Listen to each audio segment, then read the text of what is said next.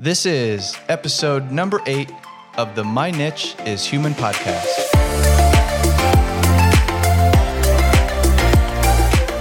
Welcome back to the show. Thank you for continuing to support, or maybe this is your first time here.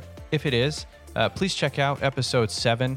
Want to tip my hat off to my very courageous sister. She shared her story with surviving an attempt at suicide. Give it a listen if you got the headphones. Quick summary of this episode if you want to commit maybe the next 20 minutes or so. Uh, I'm going to kind of go through a couple lessons, really good ones that I learned in this 2019, because I imagine you are in the headspace of where have I come from and where am I going and what are my 2020 New Year's resolutions, whether you believe in that or not, or if you want to start today, new life, new day, resolutions, whatever you want to call it. So, going to share probably three or so bullets, takeaways, and how you can apply those to your lessons learned, or maybe you haven't dug deep enough and you want to keep going to figure out what the frick is holding you back. So, if that interests you, stick around. I'll talk to you soon.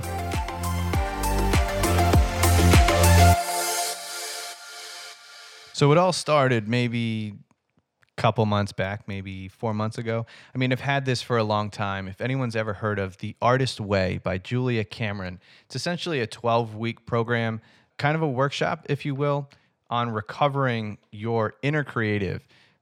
Two major exercises throughout the whole thing that are consistent morning pages and the artist date. Essentially, what it does is gives you a tool to kind of chase your demons, peel away the layers, dive super deep, find your strength, find your integrity or truth, inner truth, all these amazing things. Uh, but along the way, it makes a lot of shit click. So, this is what I use this year. If you're looking for a, a very tactical tool, I'm going to include this in the show notes at the bottom. What I've figured out so far is three major areas of my life, I would say, things that have been holding me back, quite actually, from doing a lot of the things that I love, which is sharing my truth, doing this podcast, being creative, uh, and also not taking shit off people, not playing small, and embracing my masculinity. So I'm going to kind of go through those in more detail. Uh, and I hope this kind of helps you kind of figure my process. And then you can go through your list. And if you put this list together and you're willing to share, slap it up on social media or feel free to email me. Uh, I'd be curious to see what you come up with and then kind of the connections that you make to either different events in your life that may have been the catalyst or connections to realizing uh, you've been holding yourself back a lot longer and maybe didn't realize it. So, a lot of cool shit. So, the first one that really kind of stung this year was uh, well, let me let me jump in before I share any of these. I've already recorded this, or I've actually you know, it's not going to make it into the episode, but I've literally already tried to do this twice. And this is really challenging uh, because when we deal with issues that uh, involve other people, oh my gosh, it's really hard to tell the story. So I'm I'm struggling a little bit with this, but we're gonna make it happen. So the first one I want to talk about is finally identifying the takers in my life in realizing I was the sucker. You ever heard the saying, if you can't spot the sucker in your room, you're the sucker? Well, that was me. Uh, for the longest time, I've kind of been a people pleaser, and this stems really far back to being young. And I even remember in high school. So, the way this kind of happened was I was very, very, very, very shy in elementary school, junior high, and high school. And the problem with that is people have the perception of you as well maybe not indefinitely but in my case because i was so shy i was kind of off to the side i didn't always engage with people i wasn't very involved. And that led people to think that i thought i was either above them or too good for them or too cool for them. And when i started to find this out uh, i was pretty upset. I was like wow you y'all have no idea like i'm dying inside. Y'all like i'm really shy. I don't feel like i have any friends. I don't feel like i'm good enough for this. And damn like now y'all think i'm too good? Like it's quite the opposite. And then you know in hindsight i just i saw myself running around becoming a people pleaser because i was so afraid that people thought I was too good for them. So I, I almost kind of laid down in traffic to show everybody I was the nice guy. I was the one who was willing to do anything because I wasn't too good for everybody. It was an overcompensation to to a detriment, obviously, because then you start to let people kind of push you around. Because when you go down that path and you go too far, and then it's you know one year, five years, ten years, it kind of becomes your norm until you don't really realize you're doing it. Or I'll you know I'll speak for myself. I didn't realize I was doing it um, because I'm I was more afraid of being seen as a jerk, an asshole, uh, someone who thought he was too cool or too good to either help or give my time or do a favor, and so on. Um, but all this leads to the idea and the realization that yes, the world is full of takers. Yes, the world is full of people who will take advantage of the nice guy or the nice girl or the nice person. Uh, unfortunately, because I just always thought people were going to do the right thing. And why would they try to screw you over? That's not the right thing to do. So, all this to say, have better boundaries or stronger boundaries, or at least some boundaries. Take care of yourself first or myself first. Put the oxygen mask on before you try to help your neighbor. Um, you know what? And damn it, the the real friends, the real people, the only people, quite frankly, that should be in your life are the ones who will respect you when you need to take your time. They will respect you when you have to say no or choose to say no. And none of the rest of those people matter. I love the saying, those who mind don't matter, and those who don't mind do. Something like that. So that was big lesson number one. And I'm glad I, I got that out there without without having to name any names because that ain't cool right? So the second, uh, this is also going to be a challenge without kind of naming names. So something else um, I've been guilty of, and this was another major, you know, click when when things click is I need to and am going to stop playing small for the sake of others' feelings. This is kind of tied to the first one in that I didn't want people to think that I did think I was better than them. I didn't want their feelings to be hurt. I didn't want them to feel lesser than. Uh, so, you know, we've all found ourselves in certain circumstances or situations in life. And, you know, there are those who are not afraid to take their turn, to grab the mic, literally or figuratively, and show the world how bright they are.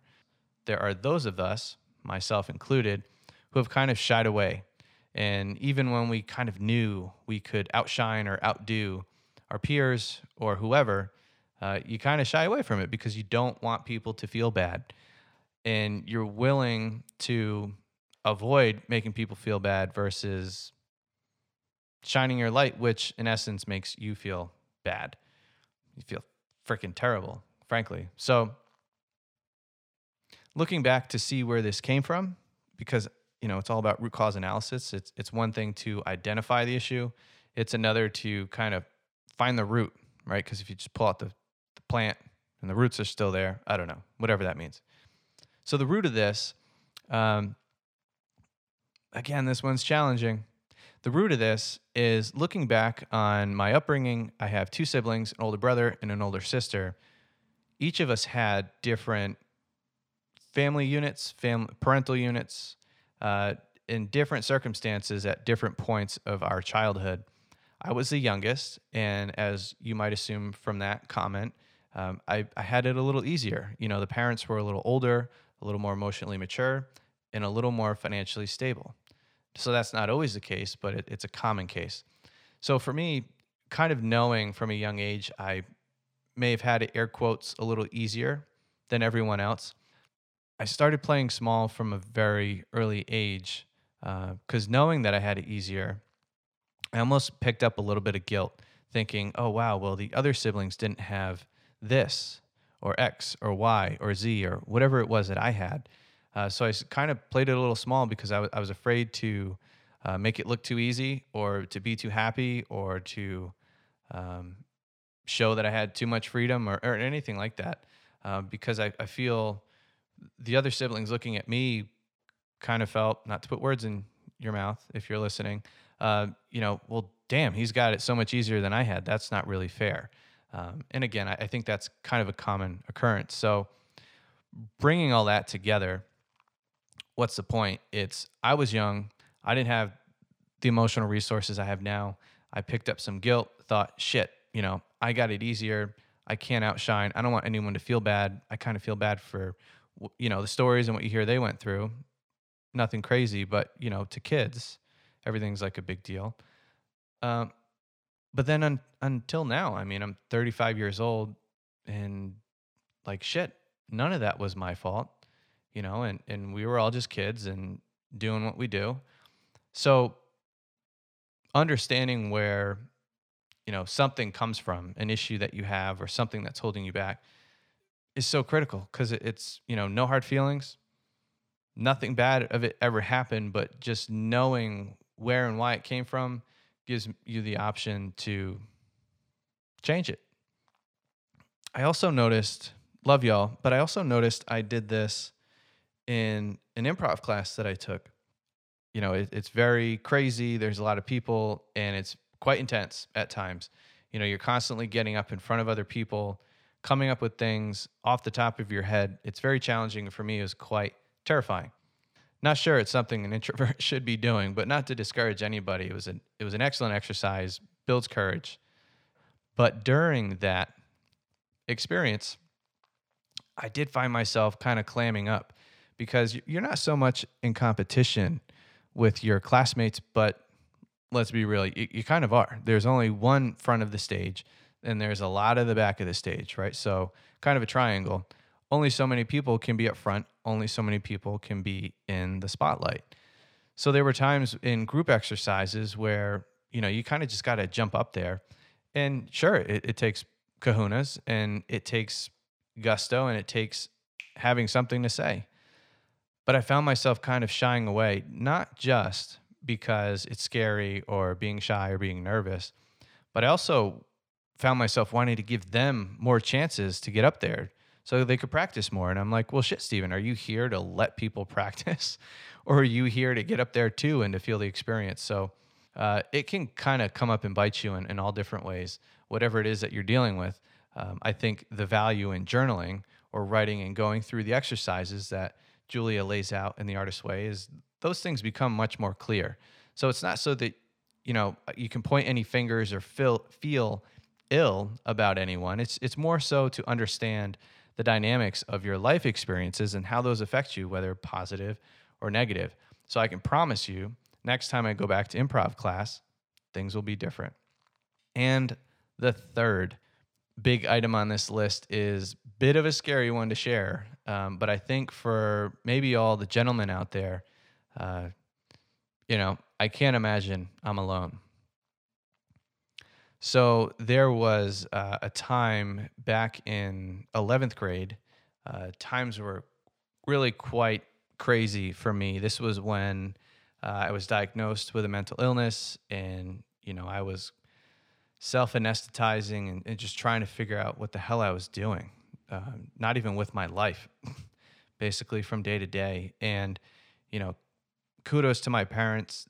They did everything they could, uh, but I can imagine it's a very desperate feeling to watch your child just be all over the place. And in one day I'm walking through the kitchen, and my mother stops me and she says, "Steven, are you gay?"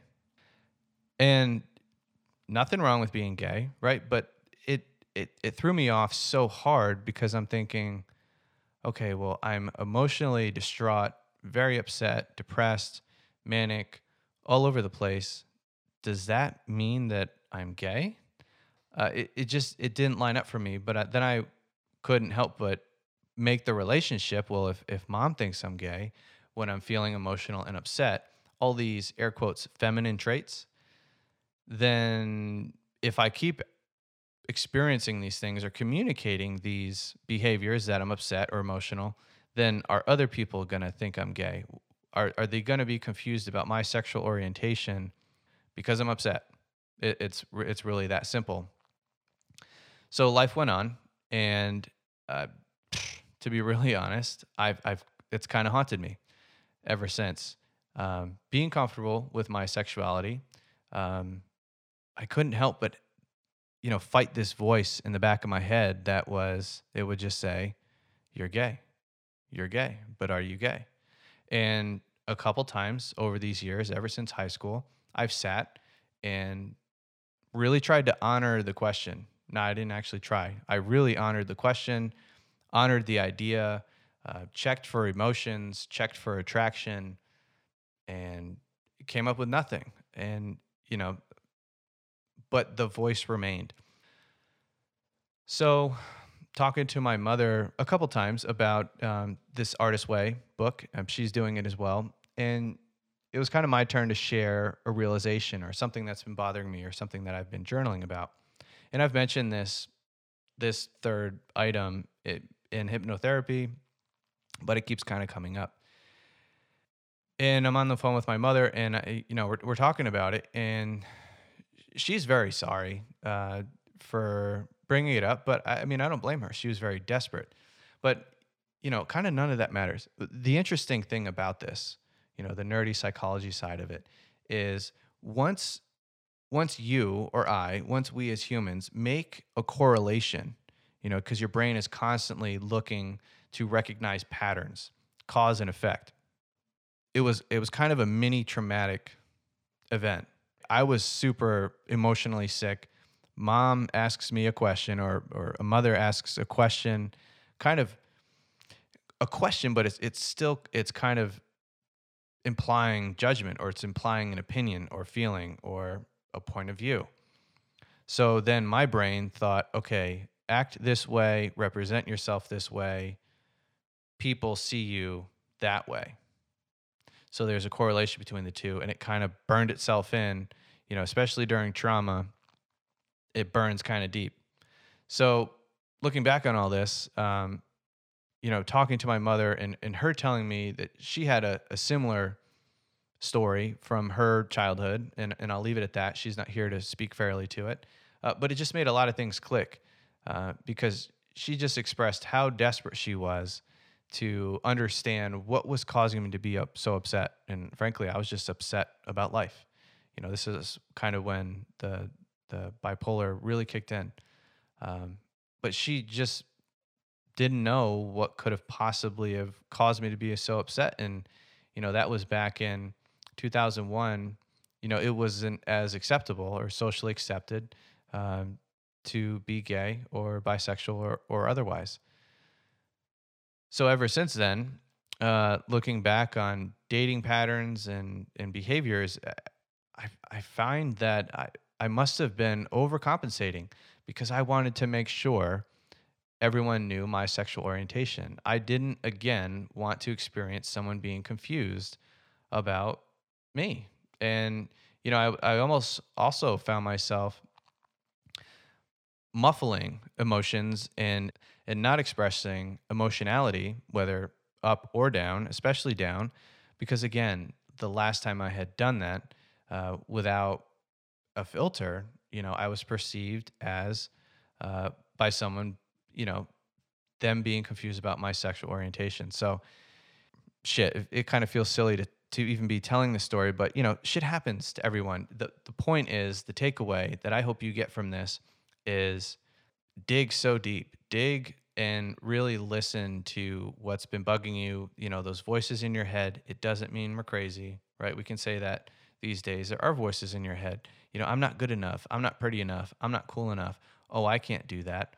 Or I'm gay, which it, it just never made any sense to me. But if you look back to where that might have started, how that might have begun, because when we're children, again, we don't have the the emotional resources to really sort things out. And it's, you know, it's just not your fault. But now being older, you can look back and sort yourself through those.